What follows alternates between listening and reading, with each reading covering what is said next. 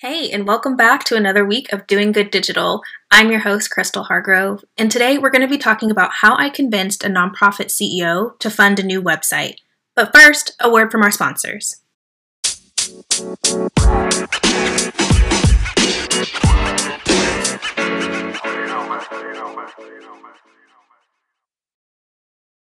So, as marketing professionals, we all understand the importance of a great website when you're pushing out social media content, email, direct mail pieces, all of those links should be bringing traffic back to your website. So if your website lacks key functionality or isn't visually appealing or, you know, lacks responsiveness, these are all things that can really lead to having a negative experience for a visitor and in the nonprofit world, a donor.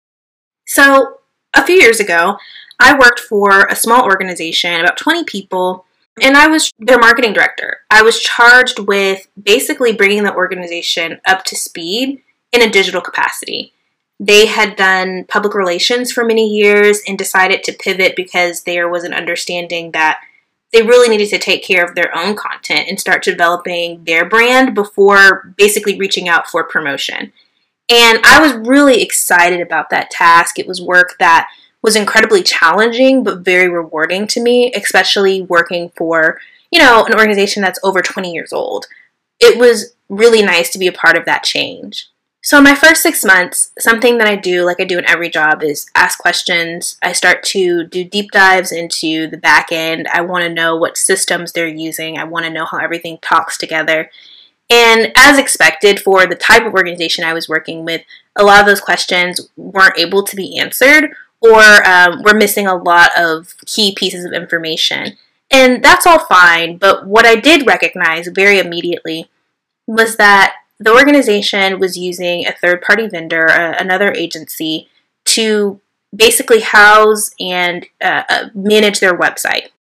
For nonprofits, I don't think it's a bad idea to go with agencies who offer website management. I think that because most nonprofits are understaffed in the marketing area, it's a great way to introduce work life balance and a partner to get more done with less hours if that's something that your organization can afford. However, the problem that we were running into with this agency was that they were on a proprietary content management system. We were really limited on the types of changes that we could make, the types of functionality that we could have.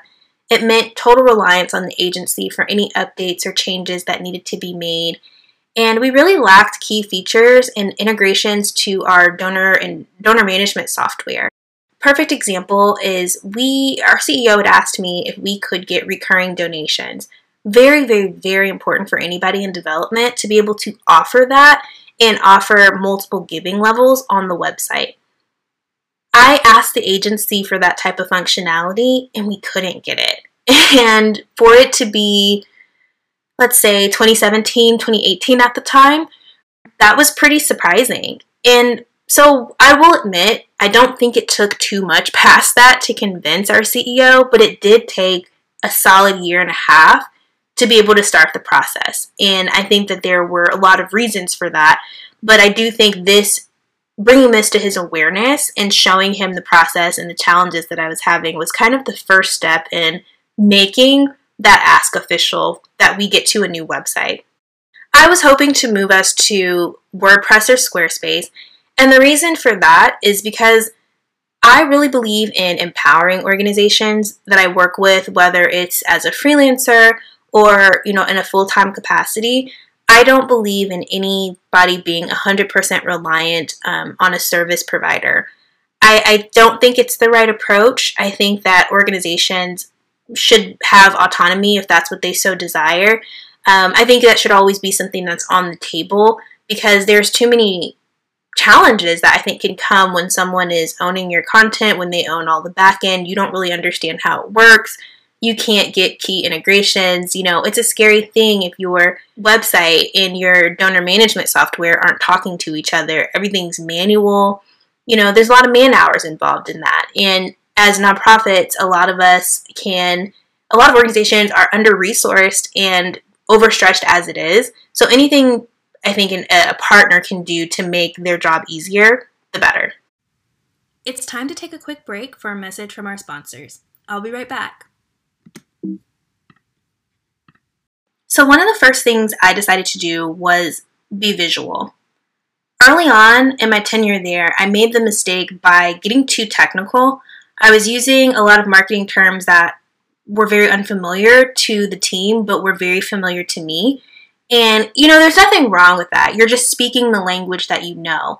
But I noticed that our CEO began to kind of avoid meetings with me. Um, the team would get a little frustrated when I would try to explain kind of the how the sausage is made as to why I couldn't do uh, a certain activity. People who aren't in marketing, it's not that they don't care, but they're coming to you because they want a specific thing done. Even if you have to kind of explain how the sausage is made to why you can't get that thing done or where there may be some challenges, there's a way to begin to speak their language in a way that doesn't leave them feeling overwhelmed or frustrated. And you you know, you can't manage all of those emotions, but I do think that you can change your approach. And I very quickly realized that visuals are a better language for, for that team and may work for your team as well. So I would meet weekly with our CEO, um, just regular touchpoint meetings, and if he was asking for a certain type of update or for something to be, you know, different on the website, he was very involved in a lot of our marketing activities. And I would actually bring him around my computer and have him, you know, observe and I'd be like, "Oh, well, you know, doing it this way or, you know, I'm having trouble with this issue." And he would make me call the agency and granted this is not the visual part, but he would be able to see the the challenges and the the reason and the rationale that was being given by the agency that we were working with as to why certain things couldn't be done and i would then begin to start to ask him questions um, show him examples of other nonprofit websites. And i'd be like you know i have this great idea for our website. Let's do this you know impact counter. And he's like yes i love this. Like i want it on the website. And we would call and we couldn't get it done. I guess maybe it's kind of a combination of, of a visual component as well as a, a buddy system, I guess. I'm not really sure what I would call that approach, but I really started to massage the relationship I had with our CEO. And I will say the, the one caveat there is if you have a CEO who is already excited, if you have leaders in an organization who are excited to make the investment in marketing, who are genuinely interested in the work that you are doing, I think that it makes the ask a lot easier. Unfortunately, I think the same rules apply for people who are looking for kind of quick fix solutions or really don't understand marketing, don't want to take the time to understand the goals that marketing can offer for their organization. I think anybody who's just really resistant to moving things digital, it's going to be a lot harder to make that sale. And so I, this won't work for for everyone because I think some people really I think for marketing to really work you have to have buy-in at multiple levels. So the second part is kind of visual and using data. I installed Google Analytics very early on in my tenure there and just kind of let it do its thing in the background, let it kind of assess our website traffic, all of those things. At some point in time, our CEO had asked me to basically give a marketing update to the board of directors at a board meeting.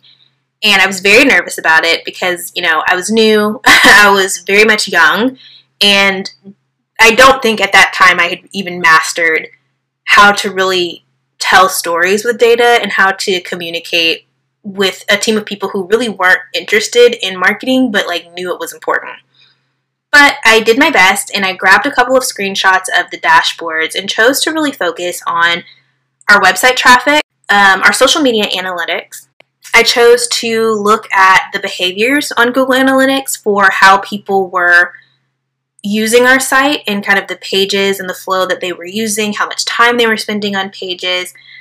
I used all of that information to basically tell the short story that I don't think our website is clear on what people should be doing when they get here. I felt that the calls to actions that they had on the page, on the homepage, were too intense for someone who was maybe a first time visitor. And I felt like there was a better way to structure our content and tell our story that would lead to more donations, and would really just lead to an overall better website experience. And tell you the truth, I was terrified. I was absolutely terrified because the room went silent. It went absolutely silent.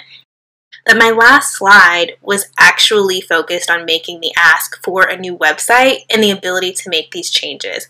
I had rolled in some of the challenges that the CEO and I had been presented with the agency, and I had done some initial homework on how much a website with the functionality that we needed, moving all of this content, would cost.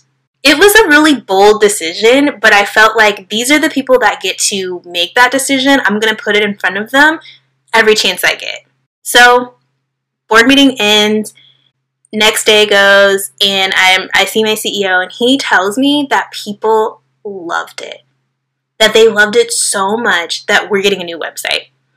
Now, of course, I'm so excited. I'm like, oh my gosh, like when can we start the process?